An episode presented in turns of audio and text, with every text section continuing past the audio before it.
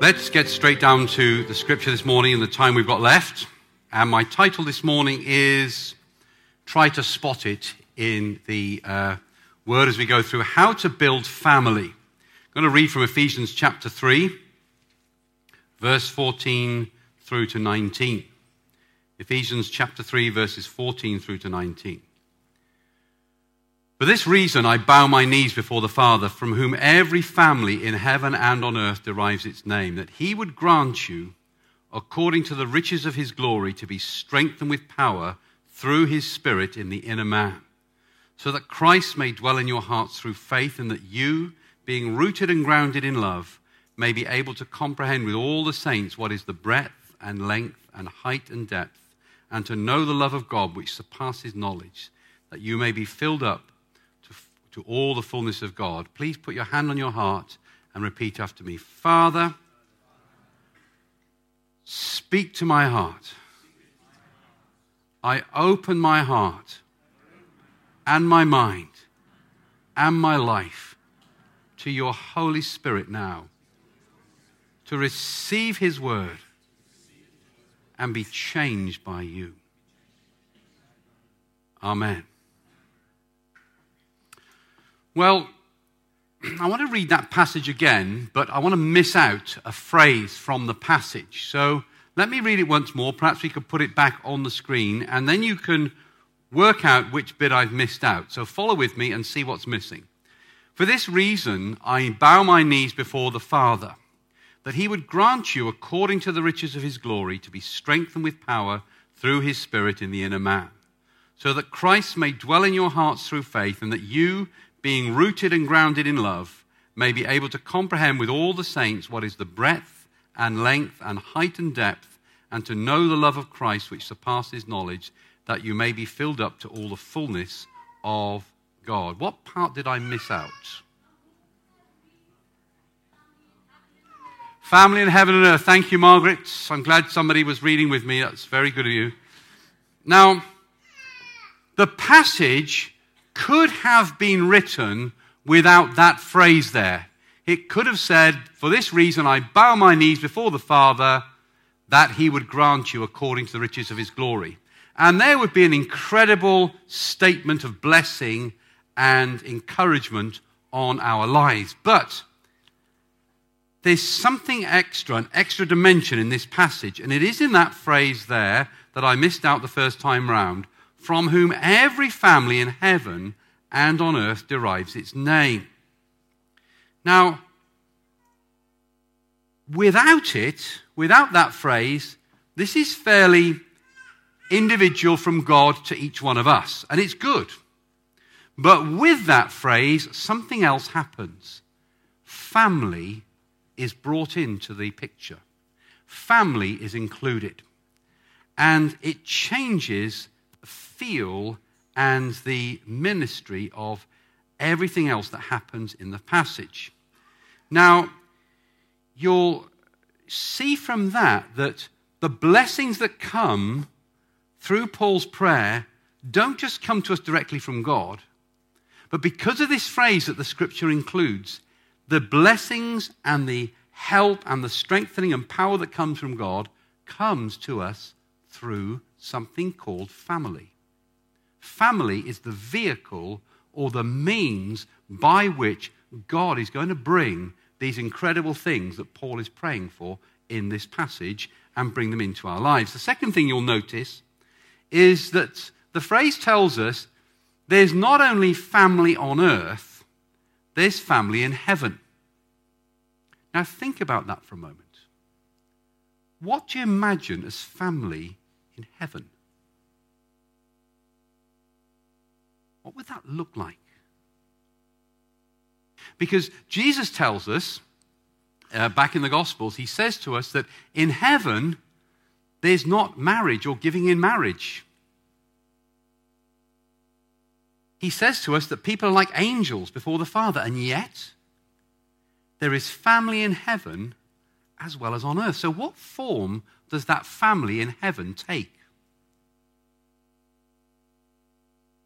I think we would all understand it like this that the family in heaven comes from God the Father, God the Son, and God the Holy Spirit themselves. The, what the Bible calls the Godhead, or what we call in church terms the Trinity, Father, Son, and Spirit, embody in their very being together family. So if family is in heaven, it's eternal. That means before the world was ever created, before husbands and wives were ever created, before children were ever created, there was family. And it also means, because it's eternal, that when this world and the form of this world passes away, in eternity there will still be family. Now, some people's idea of family and some people's experience of family is not always as ideal as the Bible. It can be quite challenging. Some people may not even like family. And if that's you this morning, I just want to say to you, you better get used to it because that's how you're going to be living for eternity. So get all the practice of doing family well here you can because it will set you up well for eternity with God and with Christ. Family is an eternal quality, an eternal property that's there in heaven and it's here on earth with us now. And in this passage that we're reading, the family that's talked about is specifically about the church. Church as family.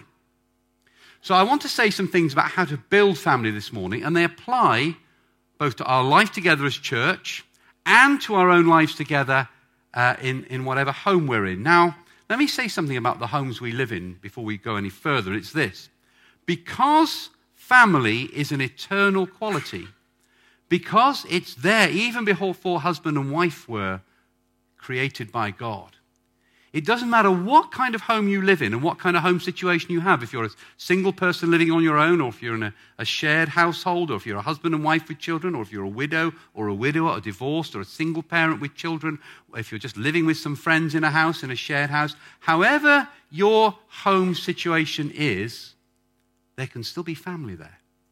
Family is possible in any home situation at all because it comes from heaven and it comes to us here on earth. And we can reflect by the way we live at home who God is in heaven.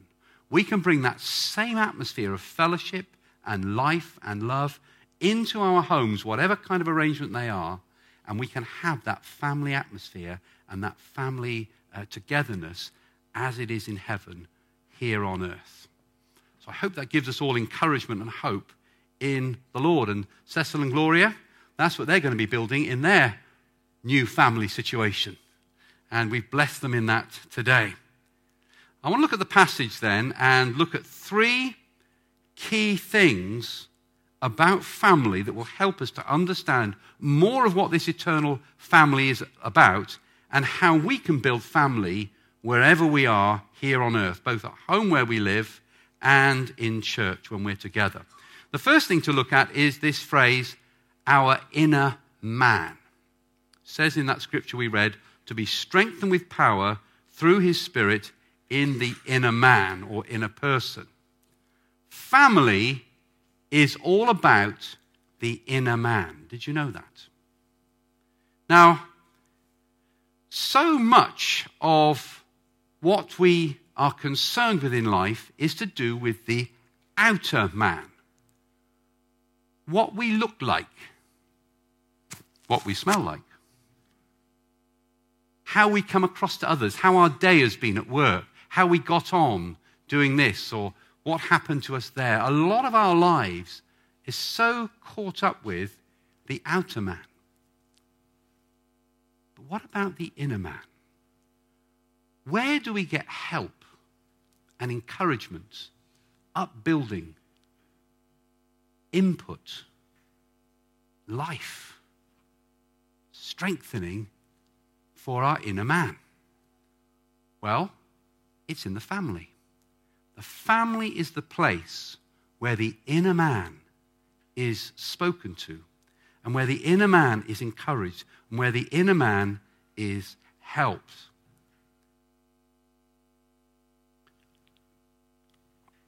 Earlier this week, when I was reading the scripture and praying, I just felt God interject in my prayers and start to speak to me from a, a passage a little bit before this one, a chapter or two before this one. And through it, God really emphasized to me how important the inner person is to him. We as people get so concerned with the outer, but God is so concerned with the inner part of us. Because what's in us will come out through our outer man. What's in us will affect everything and the way we live in this world today. God is so, so, so interested in, so concerned with. It's his priority to look into our inner man and work with us and help us right there, deep, deep, deep on the inside. And of course, God, the Father, God the Son, and God, God the Holy Spirit can reach deeper into our lives than anyone or anything else can. In fact, He can, I dare say, He can reach into our inner lives deeper than we can ourselves. That's the power of God to reach into our inner man. And that's His priority with you. His number one priority with each one of us is to get deep inside of us and work on our inner man. And part of his provision for doing that is family. Who else is going to listen to who we really are on the inside? Who else is going to help us get it right deep down inside us? That this is very different to religion. Religion wants to put something on you on the outside. But true faith in Christ reaches deep, deep into us, into our insides, and ministers to, and works with, and changes us from the inside out. And family is that place on earth, both at home and in church, where our inner man really gets processed and worked on and helped and encouraged and looked at and strengthened and so on. That's why God has given us family on earth. The second thing I want to look at is our strength. What is it that God wants to do through family to our inner man? Well, the simple answer is this He wants to strengthen us with power, spiritual power. His Holy Spirit power God wants to give us strength. Have you ever gone home to your home at the end of the day and felt just drained? Hard day at work, hard day studying, hard day doing something, and you just feel, oh, I feel so drained. You know how it is when you're a teenager and you want to stay up till you're 11, 12, midnight, gone midnight, 1 o'clock in the morning. You know when you've grown up, when you get to about 8 o'clock, you think, I could just go to bed now. you know, the kids are in bed. I just want to go in bed as well. I've, I've had enough for the day. Anybody say I'm into that? Okay, yes, okay. We've all matured here, I can tell that. Uh, it, it's, a, it's a quick phase, isn't it, to want to stay up late? You just feel st- so drained. And there's so many ways our strength can be drained, not just physically, but emotionally, spiritually, throughout the day. But God wants you to receive new strength. He wants your strength to be built up in the inner man.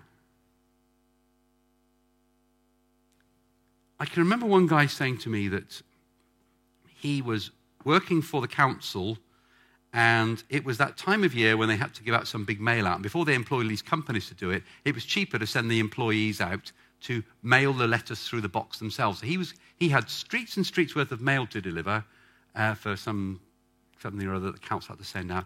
And he was so tired at the end of a working day, but he had five o'clock, he hadn't finished. He had to work till six or seven or eight that night giving this stuff out.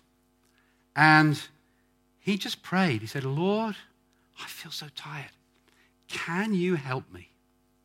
Well, you know what the scripture says those that wait on the Lord shall renew their strength. In that moment, the Holy Spirit came to him and he felt a new energy just come on his life in a moment.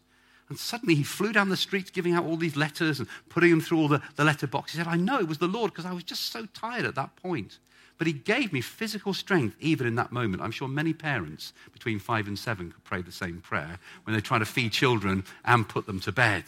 And no, we haven't forgotten what that's like because it's so long ago with our children, because we've got a family living with us. They have to do that every night. And we watch them with admiration and we pray for them and let them get on with it. Occasionally we help a bit. So, being strengthened is a great thing, even physically, but to be strengthened spiritually inside, that's even more amazing and even more wonderful.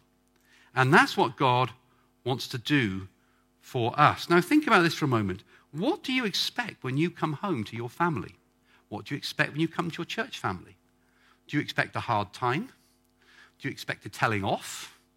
At your home, not at church, of course. Um, actually, you're going to get a telling off a bit later on, but don't worry, just, just be nice and be happy for the moment. Um, what are you going to get when you walk through the door? What's going to meet you on the other side? What are you expecting? You can just come in, crash, put your feet up, somebody brings you your tea, all done for you. Read the paper. I mean, whatever you expect from family. Peace and quiet, nobody getting on at you and asking you to do a job or cut the grass or put a shelf up or something like that. Actually, what we should be expecting as we step through the door is I am stepping into an environment of family which is going to strengthen my inner man. That's what I've come home for. I've not come home for my tea. I've not come home to shut the world out particularly. I've not come home to switch off and not talk to anybody. I have come home to my family, to my family atmosphere, to be strengthened in my inner man. I think you'll agree there's nothing better to come home to than that. Now, Let me see if I can explain to you how this works in terms of expectation. A few years back, um, a pastor was telling me he'd invited another pastor to his house, and you'll know both of them. I'll tell you who one of them is. It's Pastor Cesar Castellanos from Colombia. Pastor Cesar and his family, when they were a bit younger, the girls were all living at home, they were invited to come to a certain part of the world and have a holiday to get away from the pressures of ministry. It's always a nice thing to do if you're a pastor. So he turns up at the door of this house from the airport with the suitcases. The girls are all holding their suitcases. And when they walk in through the door, immediately the Holy Spirit says to him, Pray for this couple. They are really weary from what they're doing. And he didn't even take his coat off. The girls stood there holding their suitcases. He went straight over to them and started to pray for them, to minister life to them in the Spirit. He laid hands on them, spoke words of life and encouragement to them, blessed them in the name of the Lord, laid hands on them for the anointing and flow of the Spirit to, to be refreshed in their lives. He's still got his coat on. And the pastor said, Oh, Pastor, please don't do this to me. You're on holiday. He said, No, no, no. This isn't holiday. This is, this is life. This is family. This is, this is what I've come to be with you for. And if you're in need, then I'm responding to the Spirit. That's what family is like. It's what family puts first. So let me give you some ways with how family can be like that and deliver that strength to the inner man or the inner person. First of all, we touched on it just now vision. What's my vision of family? What do I see about family in the Lord? What do I see about my own family in the Lord? Do I have a spiritual view and a spiritual vision for family? Do I see by the Spirit or is my family something I just look on with a natural eye? Do I see God's purpose in my family? Do I see God's calling and vision for my family and my place in it? Am I open for my family to minister to me and speak words of life or encouragement or even words of challenge to me? Do I see what's going on in my family through the Spirit like Pastor Cesar did so that I can minister life and encouragement and strength to them when they need it? If not, I'm just living in a hotel. That's not family. The second thing that goes along with vision is expectation. We need to make this our understanding of family. Our expectation, our first expectation, needs to be that family is the place where our inner man is strengthened and where we help strengthen the inner man of the rest of the family. Now, if our view of family is just somewhere we live or a group of people that annoy me intensely or borrow my stuff without asking or leave stuff lying around that I trip over or interrupt me when I'm playing on the Xbox or something like that, we will never find that place of strengthening and recharging in the spirit. But family should be to us our expectation that we get life, strength for our inner man. Now, what about the words we speak? The words we use matter hugely in family. Things we have to say have things we say have power of life and death. According to Proverbs 18:21, death and life are in the power of the tongue. We can call out life in one another, or we can bring death of one sort or another through the words we say. Here's another fun thing I found out about Pastor Cesar. He won't join in with a negative conversation. I've watched him, I've been there when this has happened. There's something going on, maybe two or three people are speaking to him, then one person starts down a negative line. And they start, oh, I'm so this, I'm so that, I'm so weary. I'm so... It, it all gets very negative at that point. And he just stands there smiling nicely at them. He doesn't say a word. And they carry on because they think, oh, he's given me space to talk. He doesn't say a word. They carry on some more, being even more negative, and he just doesn't say a word, and he's just standing there nicely. And he stopped joining in the conversation. Hasn't said anything, he's just silent. And eventually, the person who's being negative thinks, he's not joining in. Uh, maybe I should change the topic of conversation. And so they do. They change the topic of conversation. They say something more positive, and then he starts joining in again. He just will not be drawn. And one of the amazing things is he's very alert and open to the Spirit to hear when the conversation turns negative. He's not so full of his own conversation that he's not listening to what else is happening. He may appear to be joining in or relax, which he is, but he's got his radar up. And the minute the conversation turns negative or spirals down, he stops joining in. And he doesn't tell people off, and he's not unkind to them and rebuke them for their terrible negative words. He just smiles sweetly and stands there and says nothing. Try it at work tomorrow. I guarantee you'll have an interesting day. First of all, you probably won't say much because most of the people at work probably talk negatives most of the time. So you'll be standing there sweetly smiling, trying to get the conversation to go positive, and then somebody else will join in negative. But I tell you what, at least you won't be dragged down with it by joining in.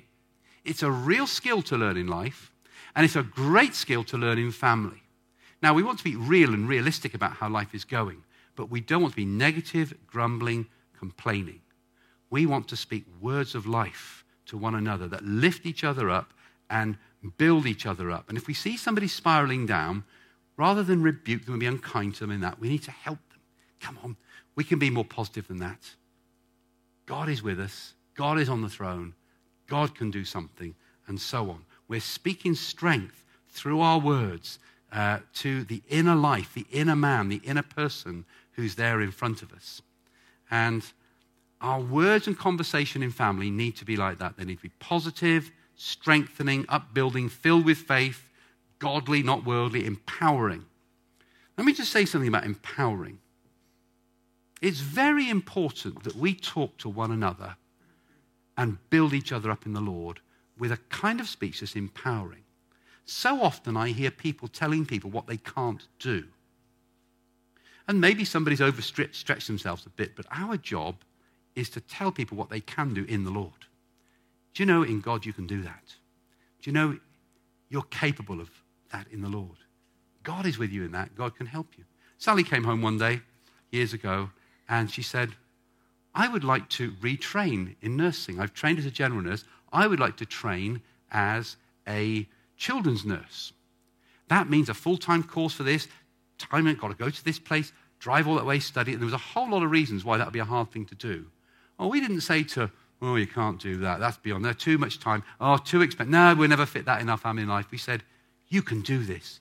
You were made for things like this. You should do it. It's good for you. Go for it. We'll make the detail fit later. We spoke positive words to her, telling her what she could do in the Lord, and she did. And she became a children's nurse through that, and that was all part of our moving here in Newcastle. We need to speak positive to one another and build each other up encouraging each other what we can do in the Lord. There is no place in family for harsh, unloving words. And of course, as I say that statement, I realize all the times I've spoken harsh, unloving words. I am not perfect in this regard. But that is my goal, not to speak those harsh, unloving words. And we've lived weeks, months at a time with Pastor Cesar, and you don't hear harsh, unloving words in his house. You just don't hear it. So there's something for us all to aspire to there, including myself. There's no place in family for words that are critical, intolerant, or impatient. The way we treat each other is another area, our treatment of each other. The way we treat each other, especially in the small things in family, matters hugely. the rest of our family members and ourselves, we're never going to be strengthened if we don't spend time together and share together. If we don't do kind, loving, thoughtful things for each other and serve one another in love, we're never going to build family. But when we care for each other, when we put each other first, when we do good to each other, and we are for each other in every way, that's when family is built. That's when the inner man is blessed, and that's when encouragement and strength goes to our inner man. Now, I had a little incident this week which I was at the center of, and it went something like this. Um, this is true. You can ask Sally afterwards because it's Thursday, last Thursday. I was preparing our message for our cell on Thursday night. So I'm doing important God's work, you understand here. I'm the pastor in the Word. And in the middle of that, I decided to do something a bit unspiritual and minister to the flesh. I want to make a cup of tea. Got to have a cup of tea to help you study. So as I go into the kitchen to make a cup of tea, my head is still in the Word. It's all going around inside of me. And this little voice says, Will you peg out Adam's washing? It's in the dryer and it's in the way of the rest of the washing coming in after it. Adam had gone off somewhere. So there's Adam's washing, who's part of our household and part of our bigger family. Well, I thought, I said, Sorry, I'm too busy. I'm in the Word. I stepped back out of the, the, the, utility area where that was, about two steps, and the Holy Spirit said to me, Really, are you that important? I mean, you're that important, are you, that you can ignore your wife, not serve Adam, and your ministry of the word is more important than being a decent person here. So, this inner spiritual conflict is going on inside of me. I'm, I'm, spelling out for you longhand. It sort of happened in about a second or two, like that. This conviction came over me, and that was the force of it, like that. So, without saying another word, I stepped back into the kitchen, picked up the washing basket, and took it out and pegged out Adam's washing for him. That's how we are in family.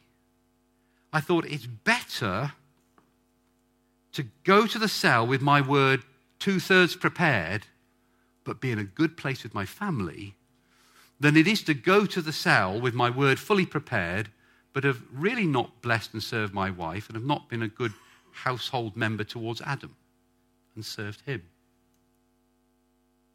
It's better to carry a better spirit than it was to get all my preparation done. I was the better for it, even if my message was a bit ragged that night.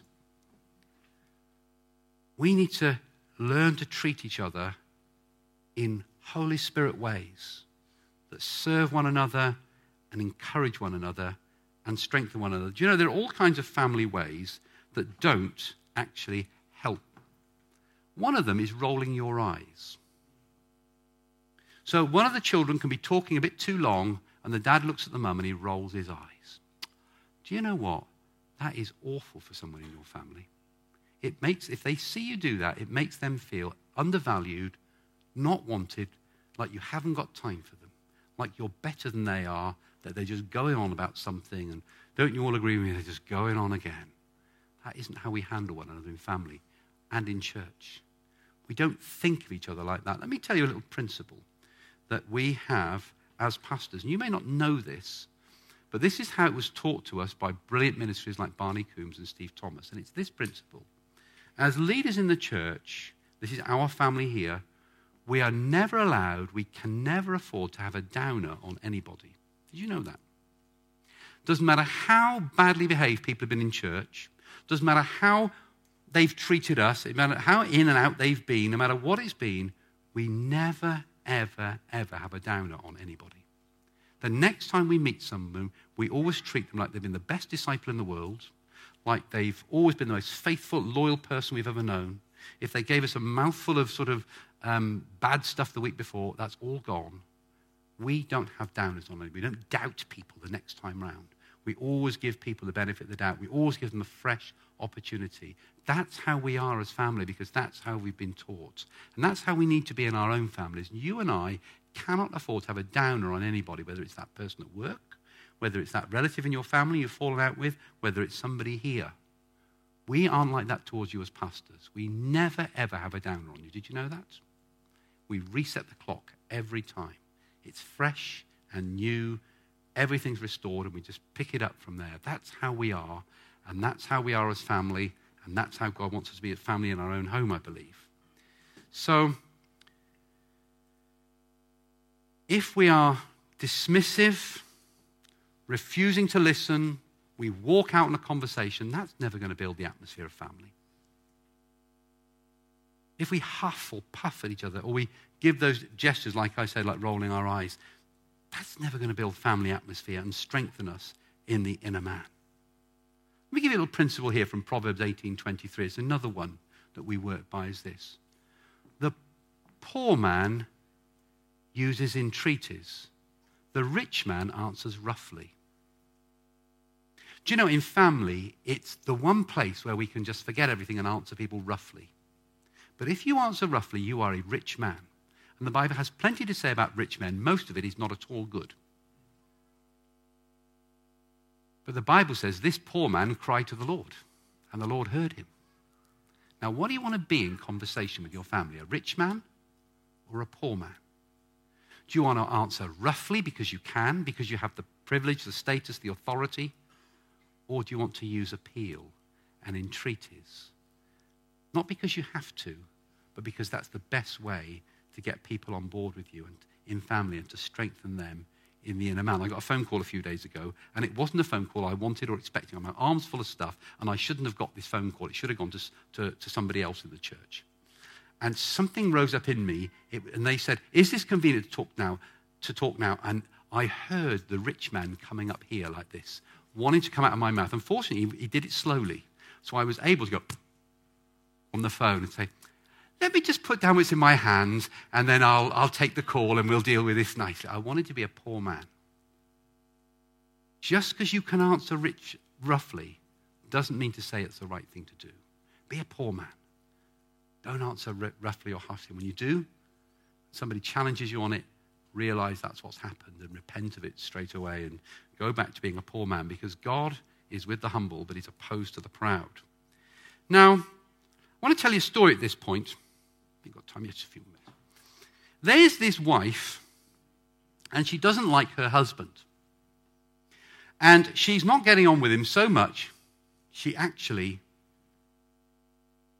I mean, divorce isn't a possibility for her this, in her situation. She goes to father and she says, I want to get rid of my husband. And I don't want to divorce him. He said, Well, there's only one other way to get rid of him. That's to kill him. He said, That's right. I want to finish him off. She said, How can I poison him without anybody knowing? Well, I don't know what kind of dad this was, but he sort of said, Well, okay. He said, Well, you need this kind of poison. You just put a few drops on his food every meal for 30 days, and at the end of 30 days, you'll be free of your problem. You'll be gone. Right, she says. So she works out where to get the poison. And he says, just one thing. He said, You've got to make sure the police don't suspect you because you're the wife. So you've got to be really super brilliant in this month. You've got to be the most caring, loving, affirming, faith building, upbuilding wife you can be during this month. And then the police will think, well, you're, you're really fine with him. Why would you want to, to, to get rid of him? So that's what she does. She gets the poison, starts dropping on his dinner. At the same time, she starts being attentive, loving, sweet, caring. And this is how it goes on. After 28 days, she goes back to her father and she says, What happens if I stop now? Will he be all right? And the father said, What, Jimmy said? He's the best husband ever. He's the most wonderful husband in the world. I can't see why, why I was so, so um, problematic with him before. You see what happens? You see what happens when we do the right thing from our end? The whole relationship changes. Everything about us changes. Now, listen, wives, if you want to poison your husband, let me tell you how to do that. You don't even need a bottle of poison. All you need to do is be bitter and critical for 30 days. You try doing that and see what it does to your relationship. It's the death knell. It's the last thing that it's the opposite to strengthening somebody in the inner man. Husbands, if you want to poison your wives, here's what you do. You don't need poison, you just need one of these. It's all you need.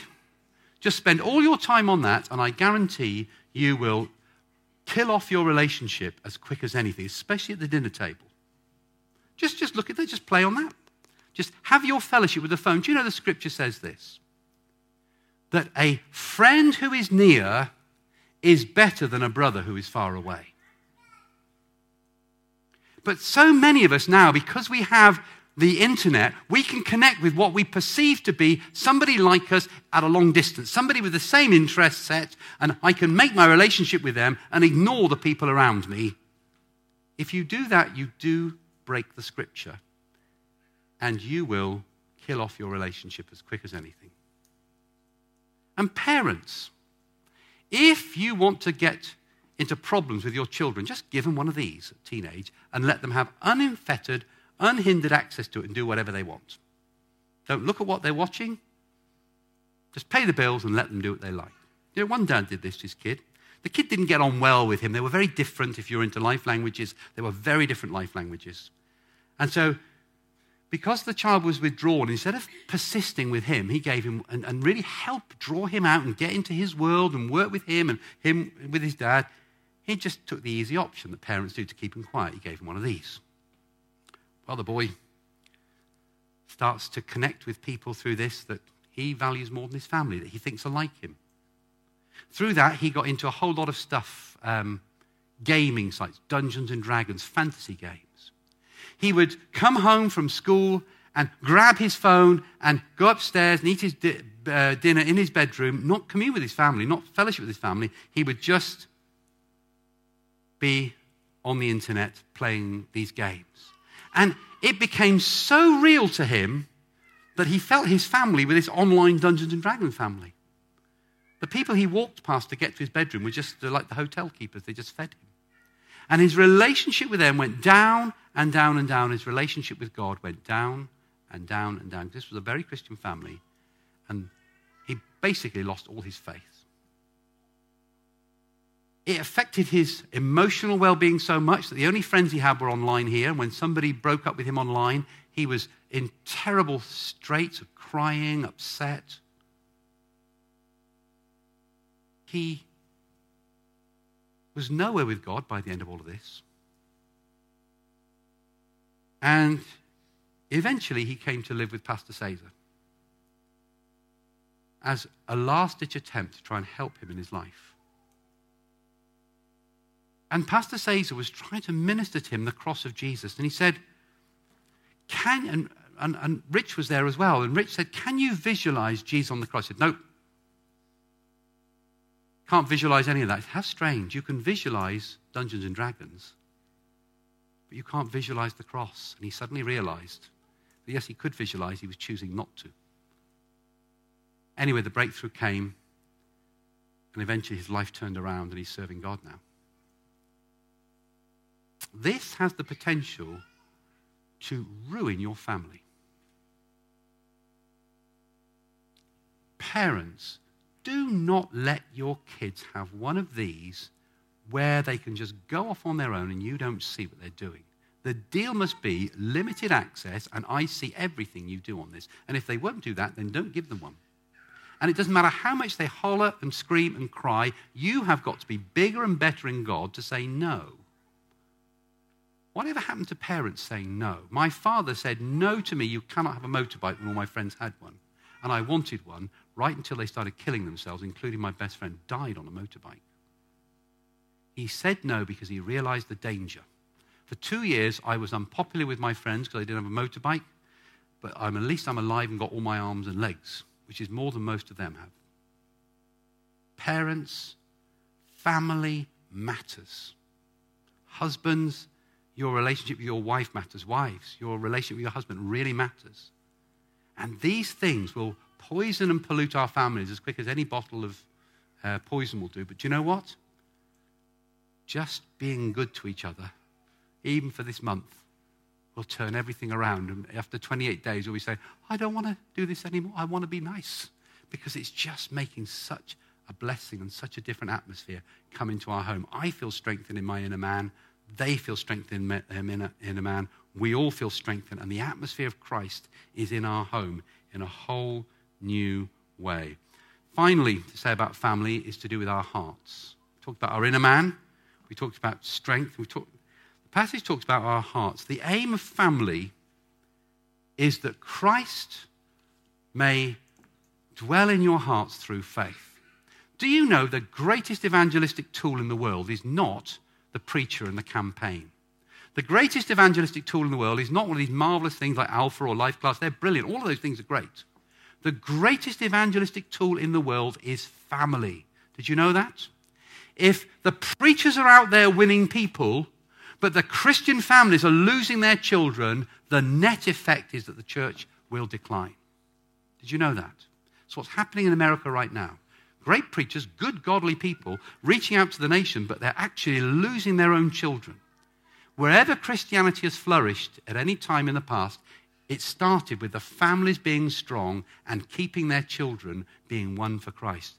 Parents, it's your job to win your children. That's why God's given them to you. And family is the best way of doing it. When we strengthen each other, when we speak Christ to each other, when we live Christ to each other, when we demonstrate Christ to each other, when we're consistent in our example in front of our children, and we really live for this gospel, and we speak this gospel and not other stuff, and we don't bury our nose elsewhere, but we really interact and engage with and connect with our family, you are taking part in the world's most effective evangelism strategy that's ever, ever, ever been devised, and it ought to be because it came straight from heaven. Shouting, harshness, inconsistent living will never produce a Holy Spirit atmosphere in our house. Peacefulness, graciousness, and a consistently good example, these things will encourage a Holy Spirit atmosphere where Christ can flourish. Now, some people say to me, well, what about the prodigal son? He went off, didn't he? And he had a good dad. Yes. Sometimes our sons do go away even when we've done the best for them. But you know what? They come back again.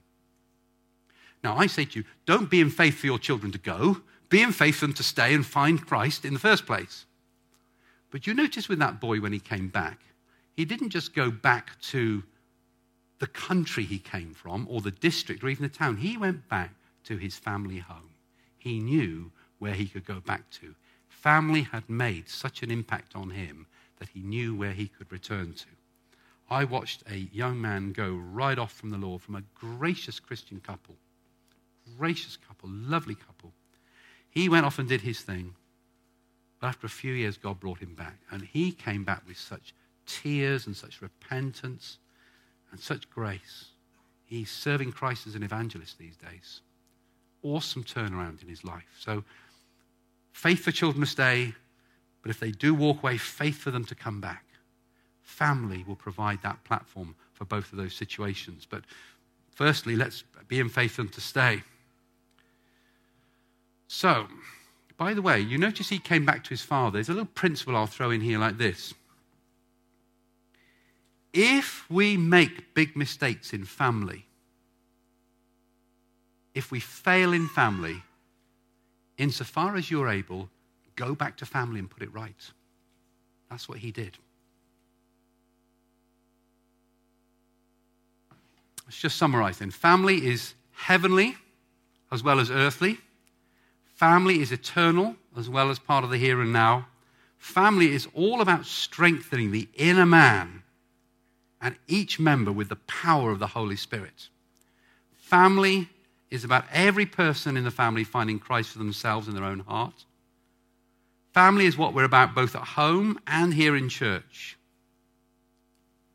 We can all experience and enjoy family no matter what our situation is at home we can all build family at home and we can all build family here in church. Brothers and sisters, we are for each other. When we see each other stumbling and struggling, we're there to pick each other up. We're there to speak faith, to speak better ways, to call up higher, to stand firm with one another.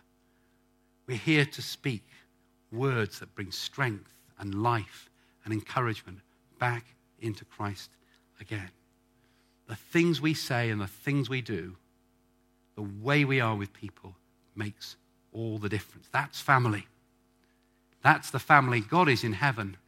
That's the family He wants to be here on earth with us. And I want to encourage you today to have a vision in a whole new way for your family as a place where the inner man is strengthened through the way we are, the things we do, and the things we say. Amen? Here's the question to leave you with then How much and how well am I building family with the people God has put me with? Let's pray.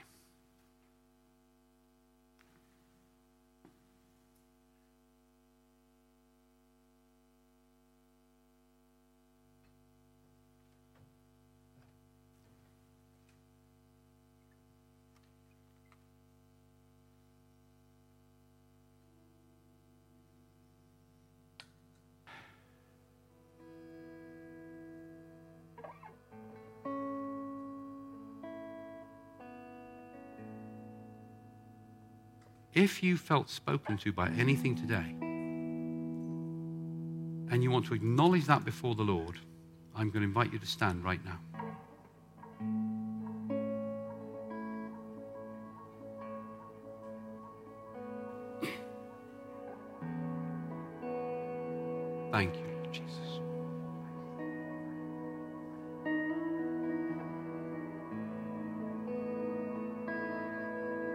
Going to speak something over you and say this to you. Whatever changes and improvements you need to make, you can do it. You can do it.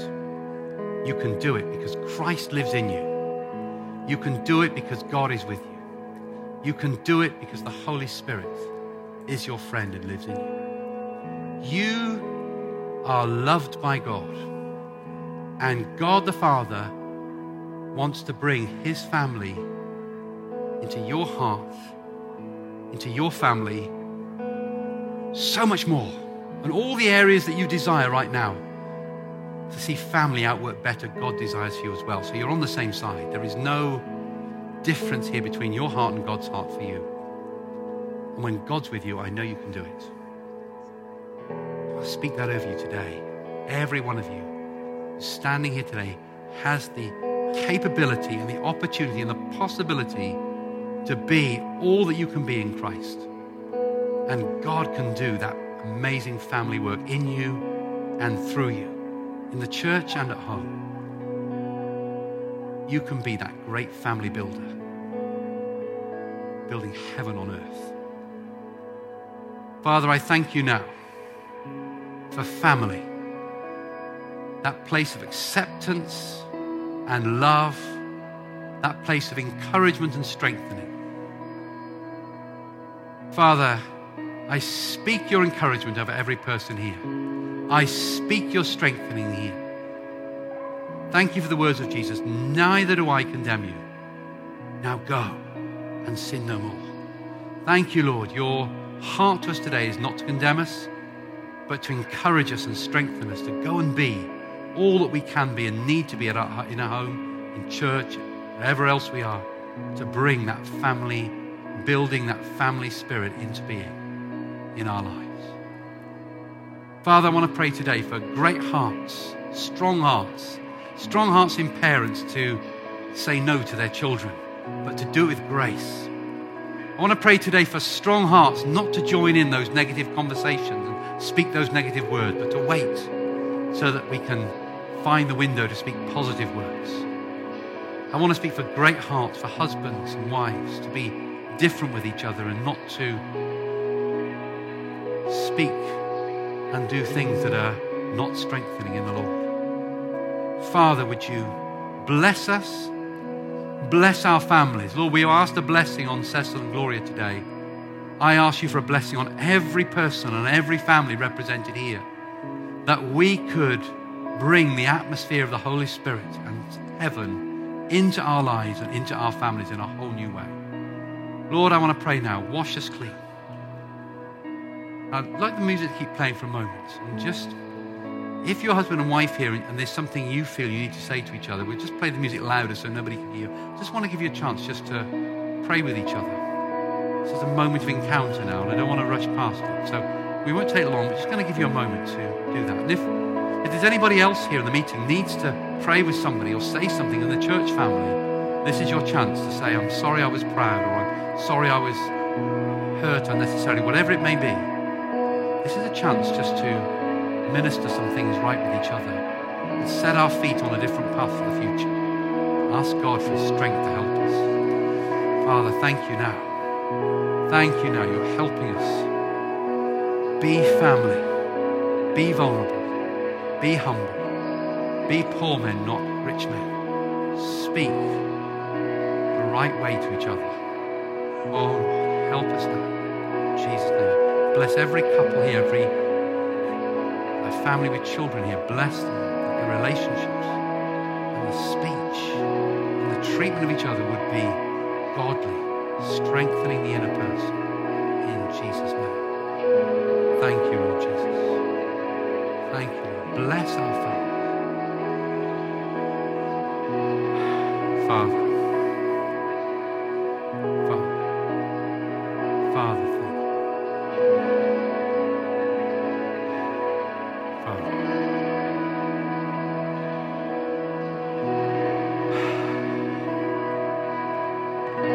Father, I thank you now for the vision for families to be a place of strengthening in the Holy Spirit, the inner man of each person. Lord, I speak that vision, that expectation, and that blessing over every family situation here. Single parent families, uh, 2.4 children families, so to speak. Lord, all the different family arrangements we have here that wherever we live at home, the atmosphere of heaven can come into our home and we can be true heavenly family to each other. That we can speak words of comfort and life to each other. That we can encourage the good. That we can be honest and gentle about the bad, but gracious with it. And we can help one another to turn and change where we need to so that there is this incredible atmosphere of growth and that Christ can be there in each person, rooted and grounded in our hearts because of this family commitment, this family revelation understanding. Father, I pray, send your spirit, send your blessing on our families this week. May we have better weeks. May we have restored relationships. May we have healing and forgiveness. May we have a washing and cleansing. Lord, I ask you for the blood of Jesus now be on every person, every family, that there will be that washing and cleansing that comes through the blood of Jesus. Thank you also. It says the blood of Jesus makes peace. May there be peace in our homes, peace in our families, peace through the blood of Jesus. That all conflict and all disagreement is healed and washed away and renewed through the blood of Jesus. Lord, would you absorb painful words on the cross? May the blood of Jesus absorb all those painful words that have been said and wash them away and neutralize them, cause them to fall to the ground and be nothing, so that we can start again with a fresh, clean slate and renew our relationships with each other. Lord, I ask you now, minister the power of the blood of Jesus to us today, this moment, this week, that we may be so cleansed and so free so at peace, so brought near one another and you. Let your family revelation from heaven be in our families this week in Jesus' name. Amen. Amen.